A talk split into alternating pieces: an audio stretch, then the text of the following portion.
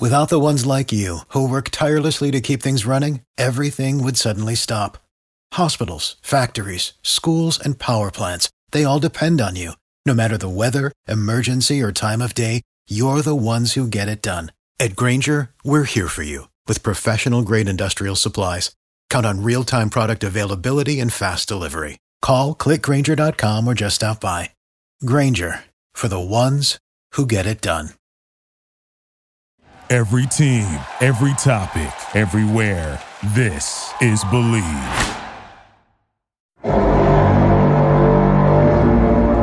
Vikings, come out and play.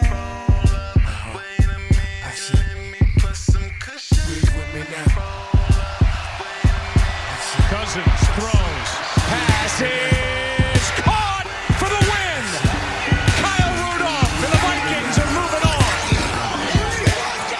are now listening to the Bleav in Vikings podcast with B Mac and Baker. Welcome, welcome, welcome to Bleav in Vikings with BMAC and Baker. This is the first formal off-season um, edition of the show. The Vikings are not involved in the playoffs, so we are going to talk about the Vikings. Go figure. Just not in a playoff capacity tonight. Uh, Tanishka from Minneapolis will join us. She writes for Vikings Nation and Vikings Territory, and she'll soon be writing for a, a nationally themed website that I am launching called the Trend Zone. And Ron from Eden Prairie, who's also going to write for the Trend Zone. Uh, he's our one of our regular hosts. He joins us tonight, and also Super Bowl champion Bryant McKinnie, who's bringing in the player aspect of all of this. Um, so we'll hop into that, but first we're going to pay homage to our sponsor, who is BetOnline.ag. The Super Bowl is right around the corner. If you are looking for a place to put down a bet with all the sports going on, betonline.ag is the best and only place to lock it in. For instance, the Tampa Bay Buccaneers are underdogs by three points, and I think it's asinine that Tom Brady is an underdog pretty much anywhere. Uh, so I I'm going to put some money on the Bucks. How about that? Um, from game spreads and totals to team, player, and coaching props, Bet Online gives you more options to wager than any place online. And there's always the online casino as well. It never closes. So head to betonline.ag today and take advantage of all the great sign up bonuses. Again, that's betonline.ag and sign up today. The Minnesota Vikings did not play on Wild Card weekend, unlike last year when they upended the Saints. Uh, so we basically watched a lot of pretty decent football, six games worth um, this weekend. Um, and then on Monday night, we had a national championship on top of all, where Alabama ended up crushing the Ohio, Ohio State Buckeyes. So my first question is to Tanishka. Um, did the national championship game change at all how you feel about the Vikings' first round selection in the April's draft? I mean, I've been on team trade down for a few days now, even before Monday, just because there's a bunch of holes on the roster. And um, Monday actually kind of solidified that, that, idea just because of Christian Barmore.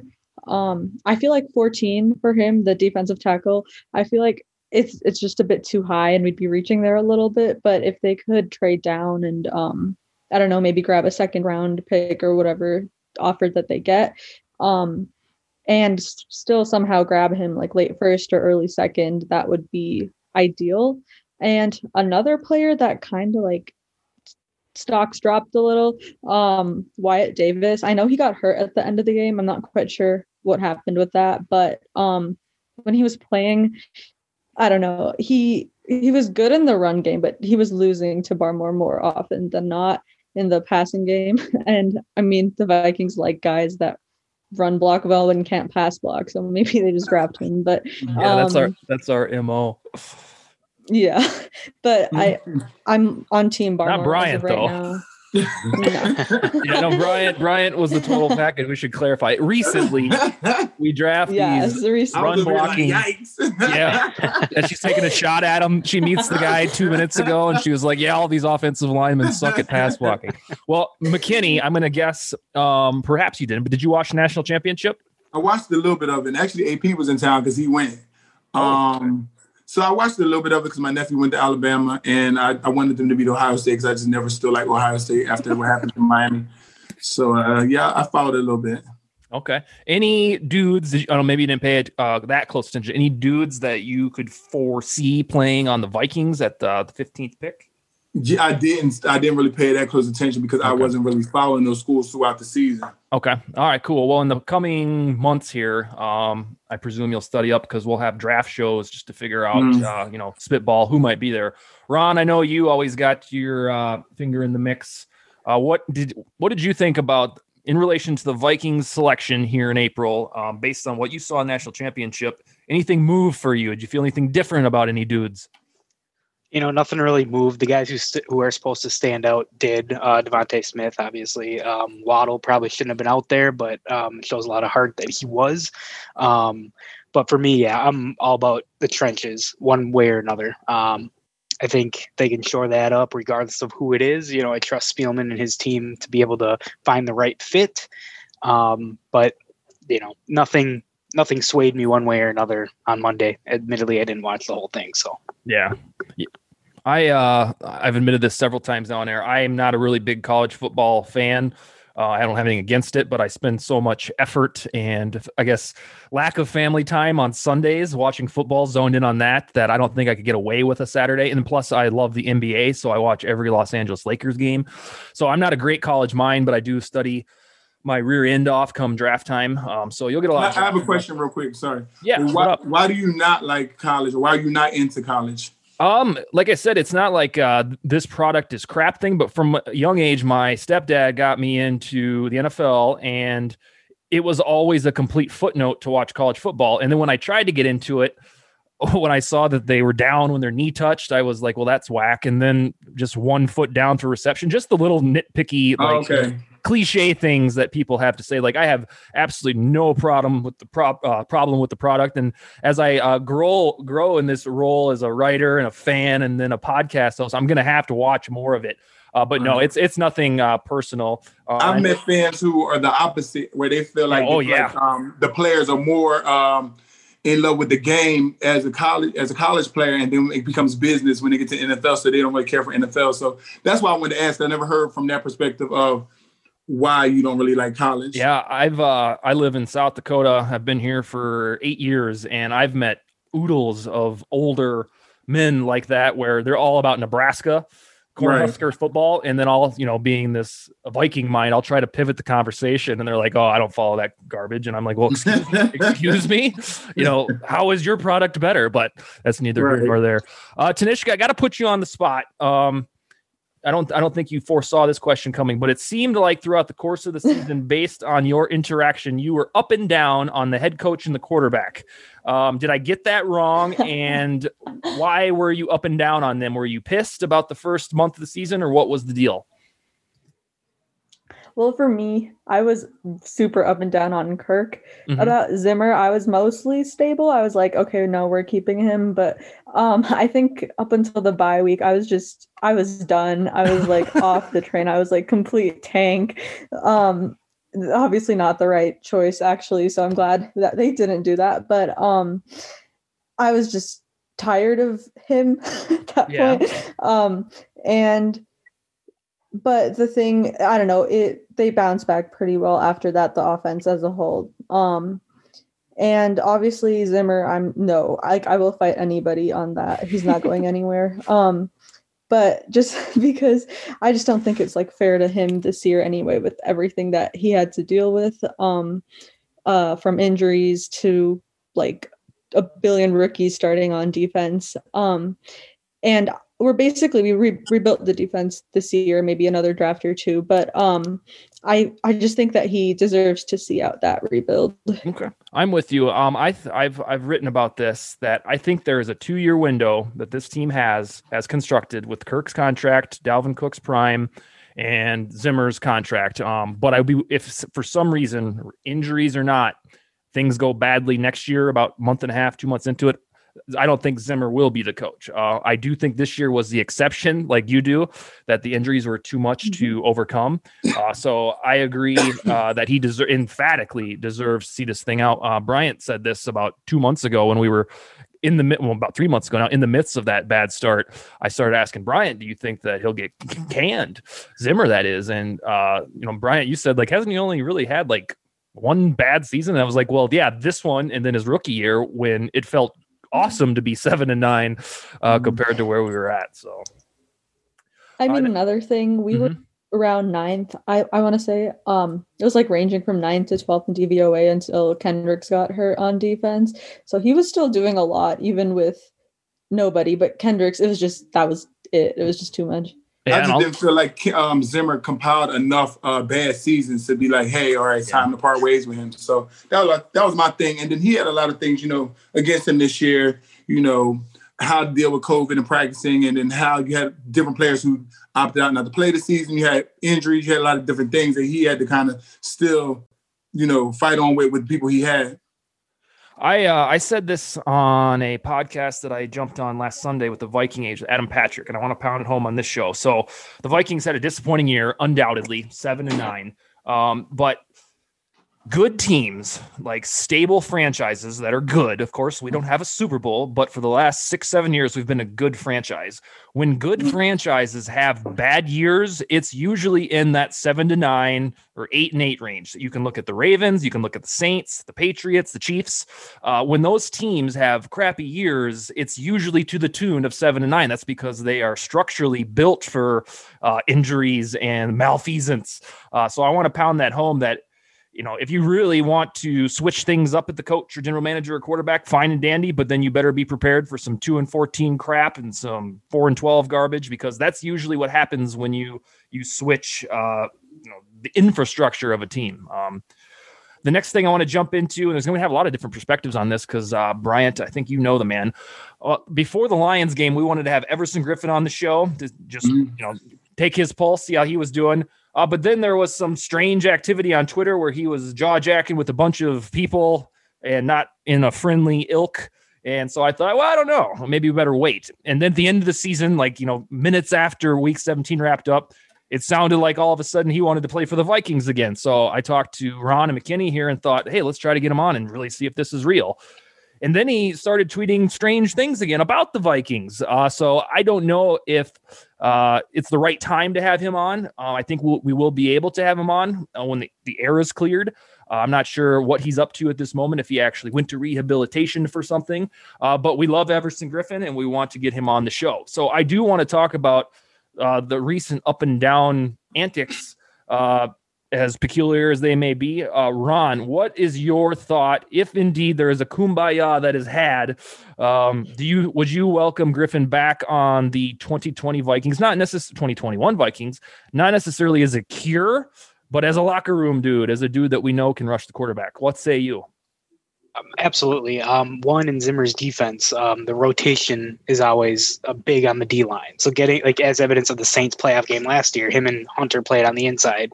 Um, so he's got that flexibility. Obviously, he's a leader. I go back to that Bills game a few years ago in that Josh Allen's rookie year when he had his um, emotional duress, whatever that situation was. The the team clearly missed him on that next day on the Sunday, um, and that ultimately cost us a playoff berth because we got our asses kicked. Um, but uh, he clearly means a lot to the team on the defensive end and getting everyone um, just is the emotional leader. Um, but again, back to the having depth at the D line um, with DJ Wonnum and obviously Odenigbo, um, they have talent out there. Um, but if they have that guy who you mix in 30 to 40% of the snaps, um, it keeps everyone fresh. And he obviously has the ability still, you know, he would have led the Vikings in sacks. So, um, you know, um, I think Ngakoue still led our team in sacks and he only played, what, five, six games. So that's, tells the state right there. So, um, you know, if it's something whether or not it's the nostalgia factor, like I don't think he's past the, the point of uh, um, being productive in the NFL. Um, so I'd more than I'd be more than happy to have him back. All right, that's an excellent take, Brian. But I'm will, I will say this: um, the point that you it. made about him being a emotional leader. Remember early in the season, I kept saying, "Well, who is the leader?"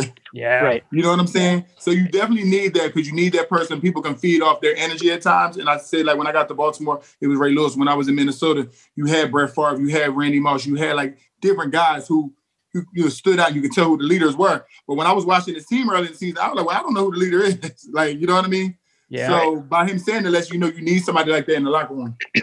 Especially You, when like Barr got hurt. Like Barr's another one who he might not be vocal like Everson, but you can tell that he leads by example and you know probably in the Mhm. locker room can get the best out of those players and yeah because they were so young it's you know harrison is a great player but he's never been that vocal leader um, or so it Mhm. seems he just kind of leads by example so there's always room for that type of fiery personality obviously that your 09 team bryant had personality everywhere with Yeah, uh, pat lot. Williams was a lot. jared Yeah. allen winfield so uh, you guys weren't Yeah. lacking that at all so um, but it's a different i mean obviously zimmer's personality enough for the team but uh, they do need i think someone on the um, on the the field to be able to Yeah, they to- they assuredly do. And as soon as Bryant said that, um, you know, he said it a couple times on our shows.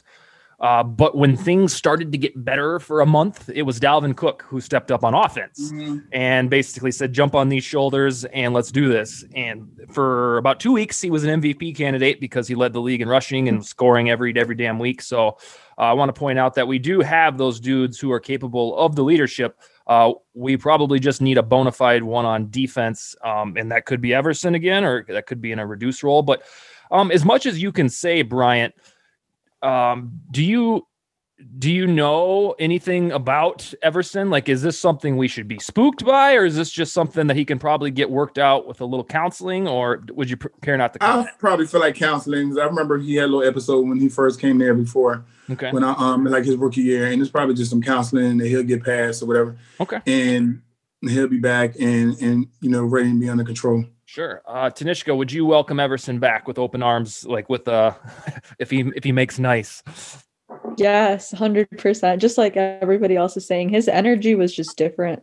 Um he like would get you ready to run through a brick wall and um I feel like the comments that he made about Kirk last week, I, I don't know if that burned the bridges because that yeah.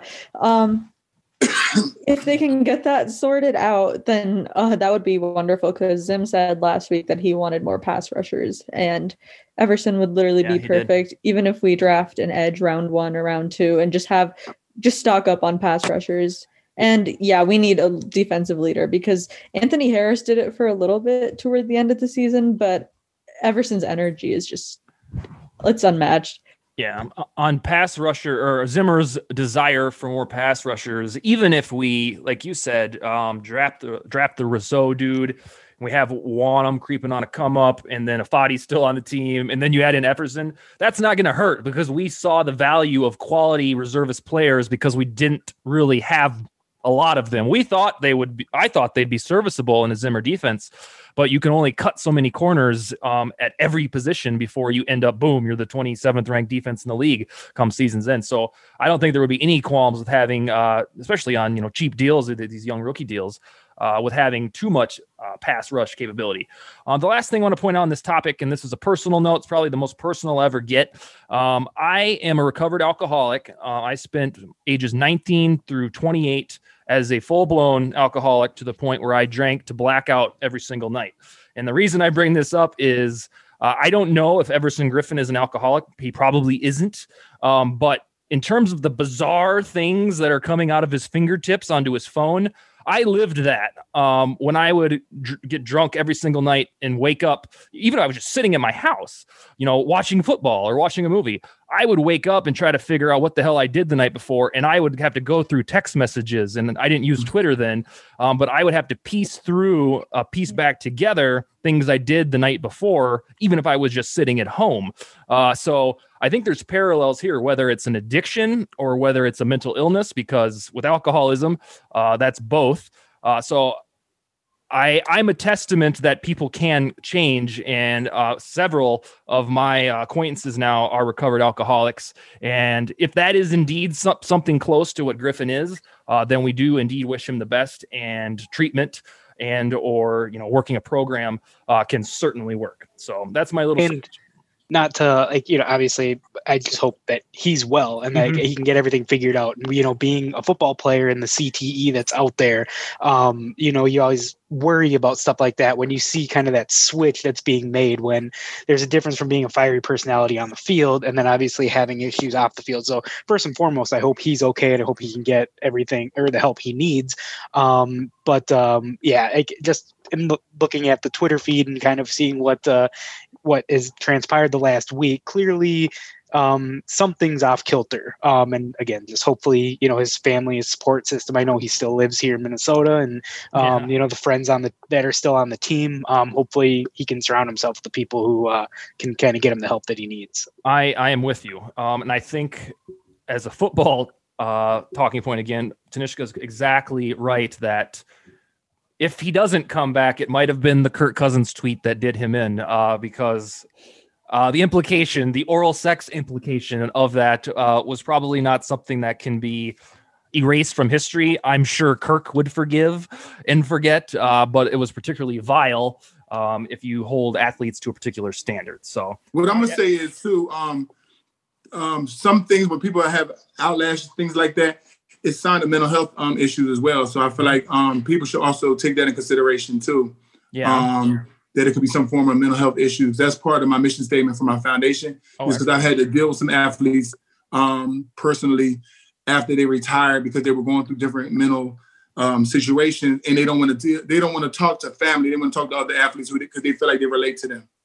Okay, yeah, that sounds uh, um, like for me personally alcoholics anonymous um, or really mm. any any recovery any group or any any person that has embraced recovery is they get it um, and most of my friends in uh, real life are recovered alcoholics now because I know how they think and I enjoy that. And it has nothing to do with alcohol. Um, just as I replace alcohol with constructive habits like writing, surprise, surprise, there's a reason why I write so much is because I have the same trigger in my brain that makes me want to, you know, drink alcohol and be drunk all the time, I get the same type of thrill to being productive now. And that's, you know, writing like a madman. Uh, so it's a very bizarre thing. I, I, wouldn't endorse that, so to speak. But if you are an alcoholic and you're looking to recover, it's usually worthwhile to get obsessed with something different that is practical and healthy uh, because it'll take your mind off it. Um, and then before you know it, uh, you won't even miss drink. Uh, but let's get back to football. Uh, I hope I'm not boring you guys out there. Another bit of news that came up was offensive coordinator. We got a mini bombshell that Gary Kubiak may not be uh, coming back to the Vikings because he's once again repond- uh, not, once again pondering retirement. Uh, he retired one year after the Broncos won the Super Bowl and flew under the radar until he surfaced again with the Vikings in 2019. Uh, so, Tanishka, who will be the offensive coordinator for your Vikings in 2021? I want to stay Clint Kubiak. I was kind of against this at first, um, like the day they talked about Kubiak possibly retiring, but they just haven't had offensive coordinator continuity ever under Zimmer, I don't think. And um, Clint Kubiak is probably the closest you can get to that just because the scheme would be the same and it's just promoting the quarterbacks coach and um maybe I don't know, maybe he's even more creative than Gary was just because he's a younger mind as well. Um, but I think getting more like brains in the house would be great. Like the 49ers run game coordinator. Um, he would be an interesting choice, but mostly I don't know. I'd say like stick in house and try to keep continuity because we saw what this offense was doing uh, the end of the year. And if they can start out that way, because they always seem to start slow, um, if they can start fast, it would really help. A couple things on Clint Kubiak, the son. He was with the Vikings in 2013 and 2014. So if he does land this gig, it's not 100% nepotism. He was introduced to the Vikings uh, before Gary was, at least formally. And then he's been the quarterback coach for the last two years with Kirk Cousins. So, in a natural progression of how this usually works, uh, somewhere Clint should probably get an audition to be an offensive coordinator. Um, and it's not just because he's in house here. Should he get promoted, uh, that's normally how this works: is you work your way up through the coaching ranks, and if you happen to have a dad or an uncle, then you're fast tracked. And voila, he's got the Kubiak last name. Uh, Bryant, you've talked about once or twice on our show about continuity at the offensive coordinator position. I think you talked about it a week or two ago. That's a big deal, isn't it? Um, it definitely is, and uh, I just feel like the team the team is doing good. I feel like they should probably keep him and um, allow them to grow even more um, next season. One of the QBX, just in one of them. One of them. I feel like they're very. Yeah, we're not sure. We're not sure if Gary is going to follow through with this retirement. It, it was it was leaked to the media for some reason, so there is smoke with that fire. Mm-hmm. Um, but I don't know if uh, uh, Zimmer can talk him off the the hill again here and have him return. Uh, but we shall see. That decision should come within the next week, week and a half, because they usually don't let this drag out into February unless they're waiting on like a John DeFilippo who was playing in the Super Bowl, the, one of the last times that we made a. Uh, yeah. What about you, Ron? Who do you want to be the coordinator, offense coordinator? Did you tell us last week in Kubiak? Um, I think I was undecided last week, like between Kubiak and then um, obviously um, uh, why can't I think of his name? Um, Chargers, Lynn? yeah, Anthony Lynn. Um, mm-hmm. But um, yeah, like Tanishka said, like I'm all about continuity, um, and the creativity would be an added bonus. I think that you could get with Kubiak. So, um, you know, rather than every second and one run for it, maybe throw in some deep passes and go for it in third and one if you need to. But uh, um, you know, obviously Gary Kubiak, his scheme works and the zone running scheme is built for Dalvin and built for the offensive line that we have. So if we can keep that going, keep the play action passing um, as part of the arsenal, um, you know, again, continuity is going to be probably the major theme all off season, but uh, um, I'm 100% on board with that. Okay.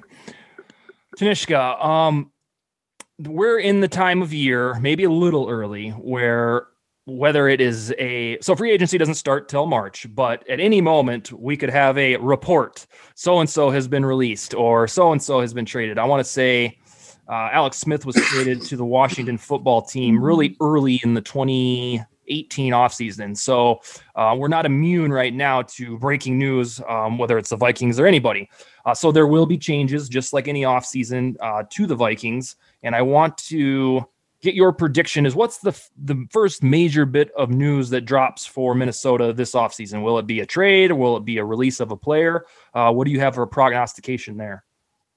I feel like it'll be a couple releases or restructures. Um, I think last year they started off by uh, getting rid of Rhodes and Joseph.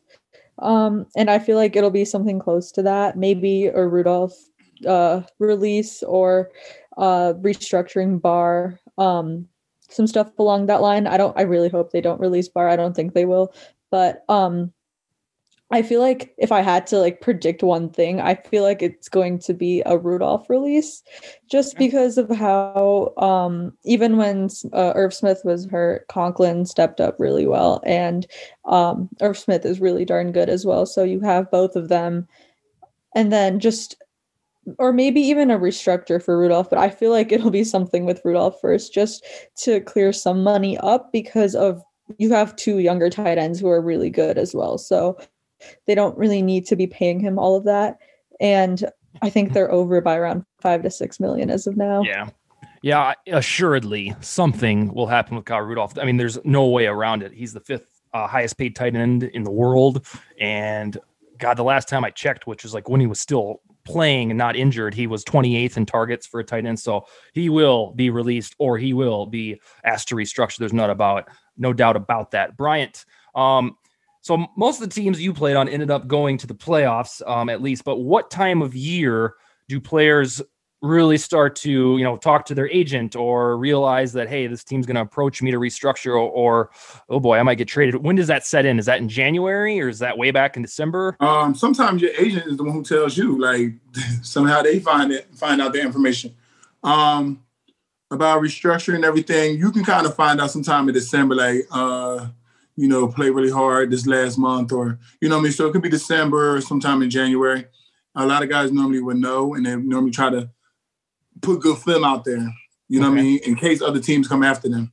okay. So they can they are started to be notified by their agent or they just kind of feel it that if they're in the last year of the contract yeah that... yeah they, you can sense it too because okay. a lot of times if you're in the last year like i remember even when i did my contract they did my i had one more season they just did it like a little early yeah so if they make you play it out they're really trying to see like really okay. evaluate you so you have to put together some good film Okay. Um, because that's basically your resume. So even if they don't, other teams would be able to see that.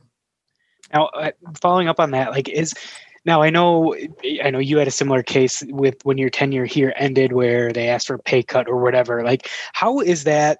As on the, from the player standpoint, how is that perceived? Like when they ask for something like that, because obviously it's a we do a lot of it. They can, yeah, and like you see, like it's all about the guaranteed money. It's not about the contract. So, right. Like I, I have to imagine that's a little awkward, but also like you know with me, they try to person. like restructure and give me like a lot more incentives. And then also we're looking at it like, well, this is an opportunity for me to get a first start and go somewhere else. So that was always in my mind. So my story was very funny because they even called my mom on me like as if Did you she hear was this, Ron? change my mind. But what's funny is she was on a cruise, so they couldn't get in touch with her. Did you listen? So- did you listen to that episode way back when, Ron? I did, yeah. Oh, okay. Oh, okay, yeah. So um, with me, I just looked at it as an opportunity to kind of like um, get a fresh start because I'd been there my whole career. Well, it was And- a wise decision. I always wanted to try to go somewhere else to get a fresh start. So that was an opportunity. feel like I need to take advantage of it. Now, also, how is that, like, say, from a player standpoint, and knowing, like, obviously you get, like, whatever, like the normal world, you don't talk finances with another man. Like, you know, it's, it is what it is. But you guys are in a business where your salaries are out there. Everyone knows about it, like, whether it's on a video game or, you know, it's, uh, it's reported in the news. So is there ever anything like, well, why are you coming to me when, you know, and granted, Hutchinson, obviously, in that big contract he had, you know, he's a potential future all Famer. No, I really wasn't thinking about anybody else's contract. I was really trying to think about what would be the best decision for me and what I was trying to accomplish. So that's really when I was. That was my whole thought. Okay. But you are aware of how much dudes make. Yeah, you're aware of how much dudes make, but I don't think when it came to them talking to me, I I personally wasn't thinking about anybody else they should have went to or anything. I just was thinking about like what decision am I trying to like what am I trying to get out of this? You know what I'm saying? And I wanted to try to get a fresh start. Um, Ron, you talked about it. Is it you know asking if it's awkward uh, when you approach a man and say, "Hey, we need you to play for less money." If that is indeed true, if there is an awkward sense about it, then Spielman must be the king of awkward uh, because it seems like he's we used to it. we go to this this this not it's not a fountain of youth, but it's like a financial fountain of youth where every year we get lucky where some show-stopping player restructures and I don't follow other teams anywhere near as close as I follow the Vikings, but it doesn't seem that other teams get away with it that much. Um, I I think think some like- players. Sorry, I think some players restructure because they're so comfortable where they're at. yeah, You know what I mean? And, and I feel like to leave a team and go somewhere else where you've never been, it takes a little bit of you being okay with being uncomfortable. You know what I'm saying? sure. So Well, and or go I ahead. feel like that plays a part. I, so I feel like that plays a part in some people saying, you know what, okay, I'm I'm okay because I've been here all this time. I'm okay with staying here and restructuring my contract and you know moving forward. But I mean, it also depends on what that player is actually trying to get out Yeah. of their career. And I wanted the opportunity. I feel like we got very close in 09. I wanted the opportunity to get to a Super Bowl eventually.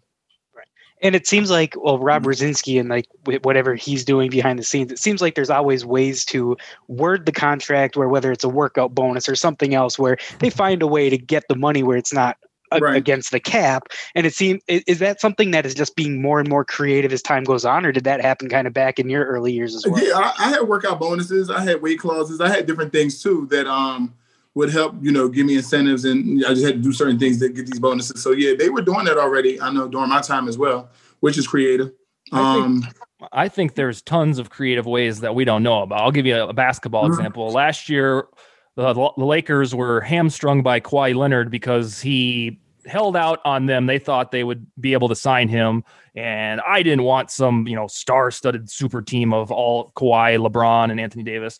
But he held he held the cards close to his chest, and then at the last moment, so to speak, signed with the Clippers, which led general manager uh, Rob Pelinka with the Lakers like minutes to throw together a roster for these Lakers would ultimately won the championship, but it was nowhere near the vision that the Lakers general manager had. And in doing that, um, they had to pinch pennies um, to, you know, between LeBron and Anthony Davis to get a roster put together. And then they went to Anthony Davis, who had no earthly desire or no way that he should have taken a pay cut in his first year. But I think it was because he played in Los Angeles that somehow they're like, oh yeah, we'll give you a, a commercial deal behind the scenes here and make up for Space that. Jam money. Yeah, th- yeah. There's no way Anthony Davis should have taken a five million dollar pay cut for last year. I mean, he's in the prime of his career. He's in money making mode. Uh, so I think there are creative ways to get around it. Uh, Tanishka, I got to talk to you. All right, here we go. Would you be satisfied with a co-offensive rookie of the year with the Justins, Herbert and Jefferson? No. No. All right, tell me, tell me why. Um, I just think that Jefferson deserves it more. I mean, I'm just as unbiased as I can be, it's like Herbert, he's broken records and stuff this year, and he's had a really, really good rookie year. Um, but his records will probably be broken next year, and they were broken like Baker, I think, two years ago, three years ago. Um, Yep. And then there's Jefferson, who broke a record that hadn't been broken in 18 years. And people have come to me and say that, oh, well, they just ever, it's just NFL is more pass happy now. And that's true. But the Vikings aren't as pass happy as most teams are, like not even close. So, um, the fact that he was able to do that, even, um, on a team built as Minnesota is, makes it even more impressive. And, um, I mean, I guess I wouldn't be mad if it was co rookie of the year is better than Jefferson not winning because if he just doesn't win at all, I will be really mad. Um, but I still think he just deserves it more just because he was better at his position than Herbert was at his. Okay.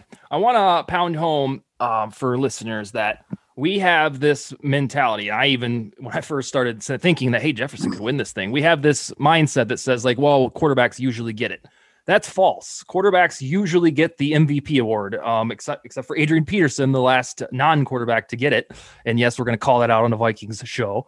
Um, but the, the last offensive rookie of the years are Kyler Murray, quarterback, Saquon Barkley, running back, Alvin Kamara, running back, Dak Prescott, quarterback, Todd Gurley, running back, Odell Beckham, wide receiver, and Eddie Lacy somehow um, as a running back. So it's actually more skewed towards skill players. Um, we just tend to think that because it's an award, it usually goes to the quarterbacks, and that's not true at all. Uh, so he uh, Jefferson certainly has a chance to win the thing, and I don't even know if it's an option to do a co rookie of the year. I don't think they've done a co split for anything since. Uh, uh, Peyton Manning and Steve McNair split the MVP in like 2003 or something like that. Uh, but I wanted to get your temperature on that because if the you know proverbial if there ever was a time to split it um, based on the accolades, it might be this year if they tend to skew it to, towards the quarterback. Uh, McKinnie, who do you got for offensive rookie of the year? You think it goes to Jefferson or Herbert? I definitely say Jefferson. I mean, look, he's broken records and everything. Like, I definitely give it to Jefferson. Okay. Ron, are you on the Jefferson uh, prediction train? I am, and uh, you know, it's again trying to remove any uh, homerism that I have from the subject. But um, like Tanisha said, it's the, the records get broken in, by a quarterback every year. Um, it is a pass happy league, obviously that benefits the quarterback. So, um, not taking anything away from Herbert and what he did because he, you know, obviously was fantastic and he didn't even start all 16 games. Um, well, neither did Jefferson to a to an extent, but uh, um, yeah, like Anquan Boldin's record that um, I think it was Boldin that had it for whatever 01 um, yeah, 18, 19 year record that's out there. Um, that's impressive. And then to be in the top five at a position, um, I guess top four because Kelce is a tight end, but uh, to be near the top um, in receiving yards and uh, uh, in a run happy team, um, I think that says um, that speaks significant volume. So, um, I mean, if Jeff, if Jefferson doesn't get it, maybe you know he'll come back with a chip on his shoulder, um, as a lot of these kids seem to have. But uh, um, you know, if Herbert gets it, you know, it's he had a great year as well. But maybe they should take a page from like the MVP and offensive player and kind of do that with the rookie of the year, where you get the rookie of the year, but then also add rookie offensive player whatever. Find a way to give more give more sponsored bits out there. Yeah. And we are, as Vikings uh, fans, we are extraordinarily blessed in this department. Um, we've got Randy Moss, Adrian Peterson, Percy Harvin, and now probably, hopefully, Justin Jefferson. So I hope there's there's people around the country, hopefully in Wisconsin, that they look around and say, why is it always these offensive rookies for the Vikings that do this? I hope that people do that because at least we can hang our hat on that. Uh, Ron, you had a question for Bryant. You want to jump in with that? Yep. Uh, so, Bryant, you know, being on the heels of the college football season with the national championship having just taken place, um, obviously you went from the national champion um, or being the national champion into the NFL draft. Tell me, like, what that process is like, wrapping up your your last year in college um, with, you know, the ultimate goal, and then now transitioning right into all the pre-draft process. The combine comes up shortly, and then the draft, everything. Tell me your experience and what that's like. Um, I just felt like it was like starting all over again and being a freshman again. Um, like you went to like be a senior, now you're going back to being a freshman again, and uh, kind of being back in the space of being uncomfortable again because now you're going to a city you're not familiar with. Now you meet a bunch of people you don't know. So it's almost like transferring to a new school, kind of like you know what I mean. But Did um, you even get a chance to enjoy that championship? Like, right, you know, Oh, you definitely col- do. You get a chance to enjoy it, but then you know it's time to get back to work after you know a couple of days. But you do get a chance to enjoy it for a couple of days, and um, it's time to get back to work. And then it's like I feel like because you won that championship, it's like a lot more expectations too um, on you just because you won the national championship, and even when you get to the league. And because you came from that school, people assume that you know how to be a professional already. So it, I feel like it comes with a lot too. And And then as a follow up to that, so being that you've won at the college level and at the professional level, um, if you if there was only one that you could choose, say you had to go back and eliminate one from history, but you got to keep one, which one would that be? Your college or the Super Bowl? Oh my god, this is like eliminating a kid, man. yeah, that's hard. Like well, because from I, granted, I've never played sports at a high level, but it, I would think of it as that college is the one that would probably mean more because you know you choose your college, you have that camaraderie with all your teammates that you kind of grow up with. Whereas in the pros now, like you alluded to earlier, now it's a job, now it's your profession. But so in the pros too, like while you're in college, your ultimate goal is to get to that point and Right. win a Super Bowl too. You know what I mean? Because that's like the highest achievement. So was that the game that that's kinda Shockey ate ate grass after? After Huh? was that the game that Shockey ate grass after? he might Against- have. I don't. I don't know with him. Some damn thing. All right. So when uh when Brian and I were kind of shaking down how this off season would go with the podcast, uh I joke, I not even jokingly, I, I I got to thinking like, oh well, we have enough topics in a regular week to fill up a, a show. And I think the answer to that is yes, if this first off season week is any indication. then I'm coming to you with this, Tanishka. Um, what is the most you would give up for Deshaun Watson um, if he was actually in play for a trade to the Vikings? Because uh, Watson has announced that he is all but finished with the Houston Texans because they don't listen to him. They're not interviewing the coaches that he wants. And he is the top four, top five if Josh Allen has supplanted him, quarterback in the business. And that's probably about five to six spots better than our, quarterback, Kirk Cousins. Um, if indeed you would want him on the Vikings, what is the most that you would give up for his services? I feel like whoever trades for him is actually just going to end up crippling themselves for a few years. He's really darn good, but it's going to take a lot. I feel like the most that I would give up would probably be definitely Kirk, um, Hunter, and a first and a second, probably. Altogether. I don't even know if that would do it. Altogether? Yeah. Okay. Yeah. I, I don't even know include if that would Hunter do in it. anything. That's a that's a pretty like Hunter's got some value in that. So Yeah. Um I just feel like they would need a player of his caliber or just a really good player or it'd be like three first round picks. And at that point that's you're mortgaging your entire future for a really good quarterback but you can win it all with Kirk. So I don't think it's worth it. Yeah, even though it'd be super fun and I love the jersey swaps and everything but um I feel like it's just better to build your team just the way it is because I don't even think he's going to get traded, but whoever trades for him, if he does, it's going to be multiple firsts, or it's going to be a player like Hunter or Khalil Mack if the Bears decide to go all in. What I don't quite like, I would love for him to play for the Vikings. I wouldn't quite get up that ransom um, with Hunter Cousins and you know draft picks. Uh, obviously, Cousins would have to be part of that for the money to work out. Um, but I, I don't think I would part way with that much if indeed this was real. But the thing that I don't quite get is with Watson, he is incredible. Nobody that I know uh, will dispute that. But if we believe that this is such a quarterback centric league, then why hasn't he done a little bit more? I know he's only been in the league since 2017, but if indeed a quarterback can pull his team up by proverbial bootstraps, how is it going to be different with the Vikings? Do we think that he has, I guess, more offensive weapons and then we'll just have an average defense because we won't have Hunter?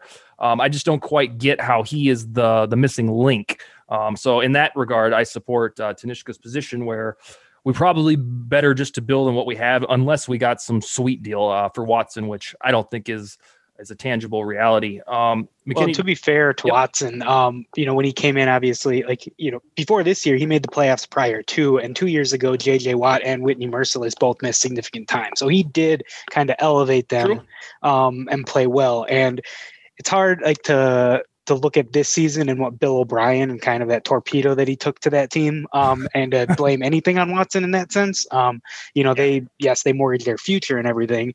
And then kind of touching on Tanishka's point with uh, mortgaging the future, I have no problem with trading first round picks because in theory, first round picks, the value is perceived higher than it is. It Like, is. be- you have to put a name to it. Like, so go back to when the Vikings traded Moss, like, which was the worst day of my Vikings fandom to that point, um, because Moss is the reason why I love football. And we get, sure, we get the number seven pick and then Napoleon Harris, but that seven pick turned into Troy Williamson.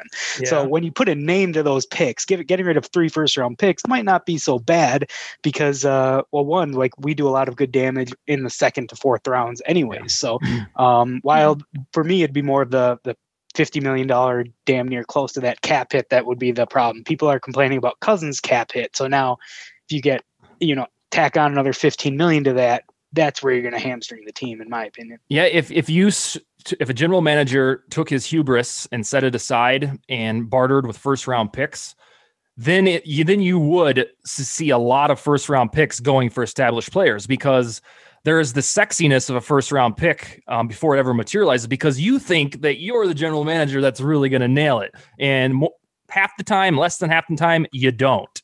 Um, so and then you have the outliers where we strike gold with jefferson and it looks like an absolutely brilliant transaction for both teams. Uh, but it's just that that zeal uh, that uh, allure for a general manager to think god but with these first round picks i mean you saw it today when james harden was traded. The rockets got uh, a humongous haul and they got by the way victor oladipo who's a better defender times like 900 than james harden so now all of a sudden, the uh, the Rockets went from being this aimless franchise without any future picks because they've already squandered some of those with Russell West, Russ, yeah, Westbrook and whatnot. That um, now all of a sudden they have a bright future because they just got three first round picks and five swaps or whatever damn thing it was. Um, McKinnie, how much would you? How much of the farm would you sell for a quarterback like Watson? Um, I would give him. I would give him a decent deal. I feel like he still has a lot of gas in the tank.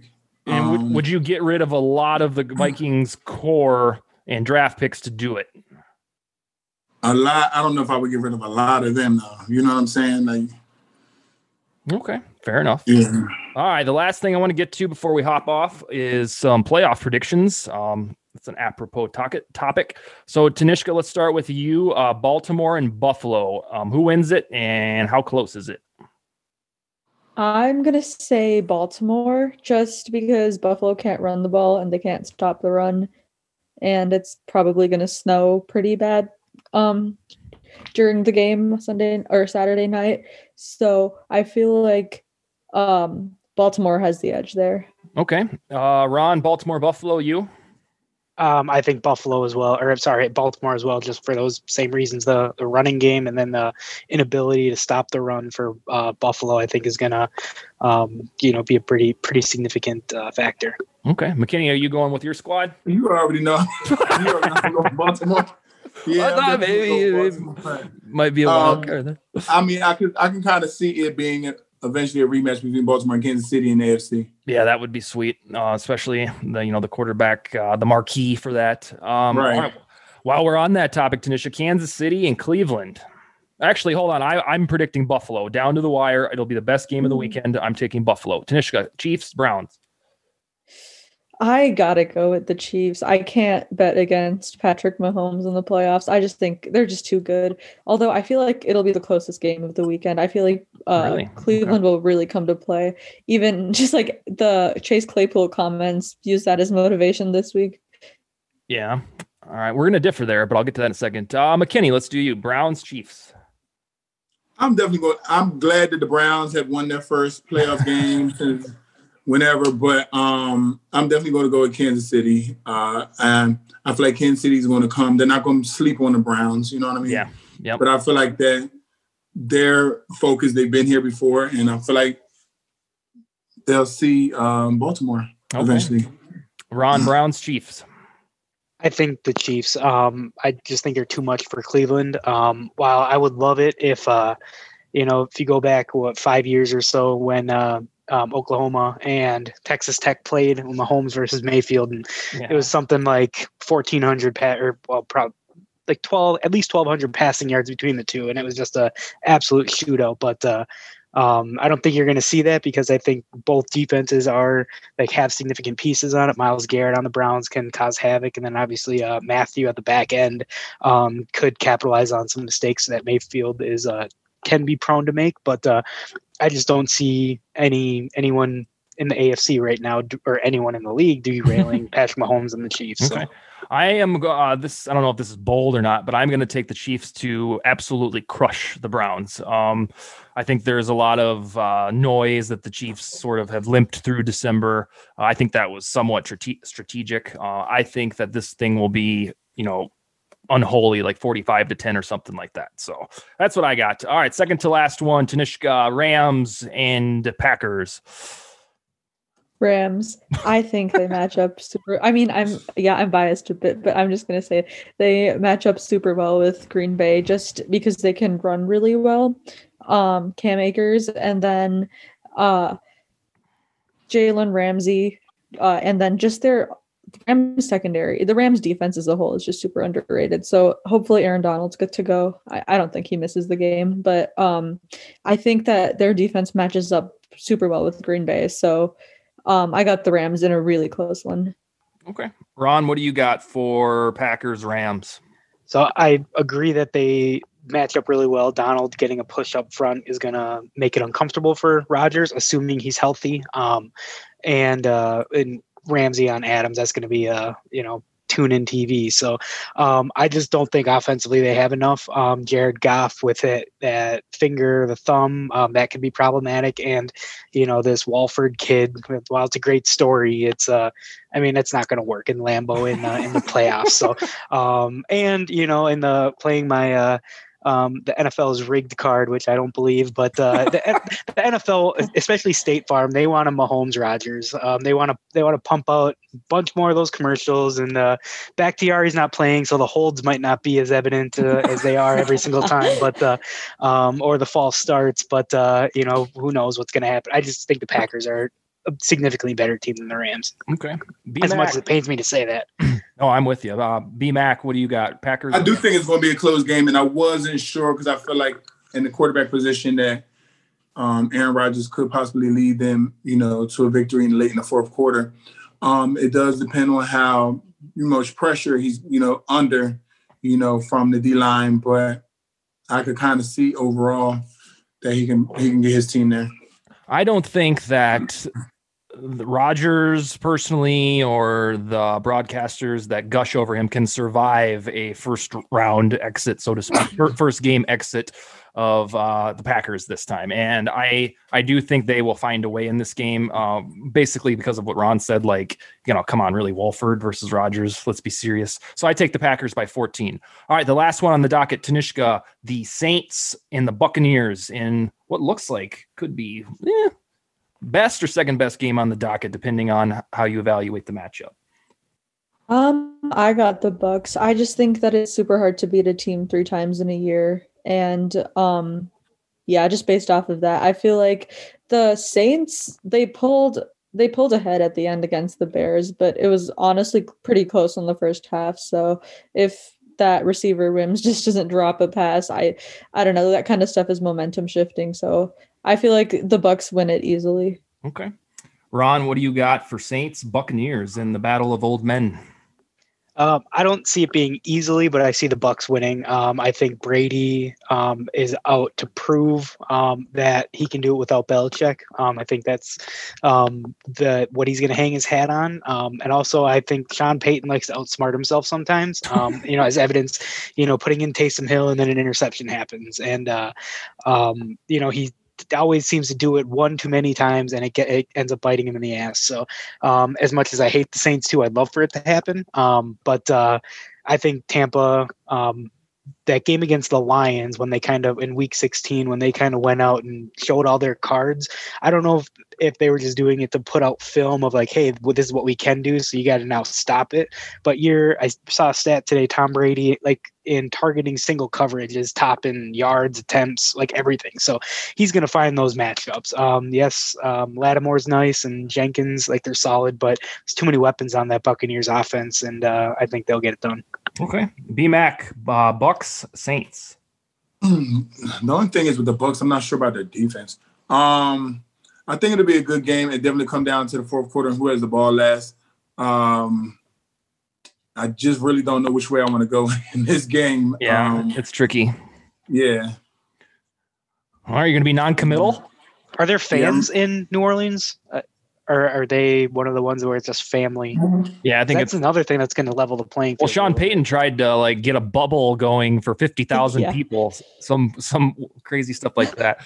On Saints Bucks, um, here's how I see it. So that stat about beating a team three times in one year is true in the sense that most of the time they'll split and then there's the rubber match. Uh, but it was Dungy or Bill Cowher or somebody, and I looked it up too, that when you've already beaten a team twice, um, more than half the time they end up it's the other the, team that's already won twice ends up winning in the playoffs. So that stat is is palpable, uh, but it's not uh, you know all encompassing. Um, with all that said, I'm still picking the Bucks. I think this game will be a little bit more uh, in the favor of the Buccaneers on the scoreboard than most people think. I, I just I trust Brady. I'll go figure. I trust Brady in these moments because he's shown it to me so many times. He's got weapons out the wazoo, and I like the personnel on the Bucks defense. I know Sap talked about how they don't always gel, um, but I'll take the Bucks in this one by about ten. All right, well, that's all we got for tonight. I want to run down in the next six weeks or so. We're hoping to have Everson Griffen, who we talked about. Uh, Dalvin Cook um, is on our agenda. Uh, we're hoping to get him. Nate Burleson was supposed to join us about three weeks ago, and then he had a scheduling conflict. And then uh, this one will be breaking for most of you guys. Uh, Brian McKinnie, indeed, is buddies with Randy Moss. So we're going to try to get him on within the next six weeks or so. I'm hoping maybe Super Bowl time, uh, but we will uh, check with McKinnie on on Randy's schedule. So I appreciate appreciate everybody listening tonight. And Tanishka, thank you for coming on. I hope you'll be a regular guest. Thank Uh, you. enjoyed your your Yes. input. Well, thank you. Um, and that's all we got for tonight. So Skol Vikings.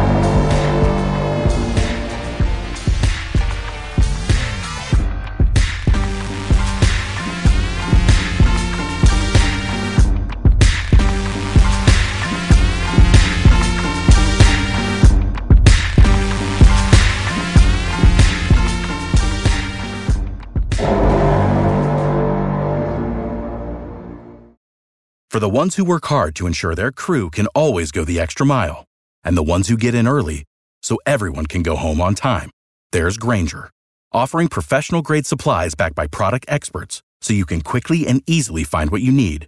Plus, you can count on access to a committed team ready to go the extra mile for you. Call, clickgrainger.com, or just stop by. Grainger, for the ones who get it done.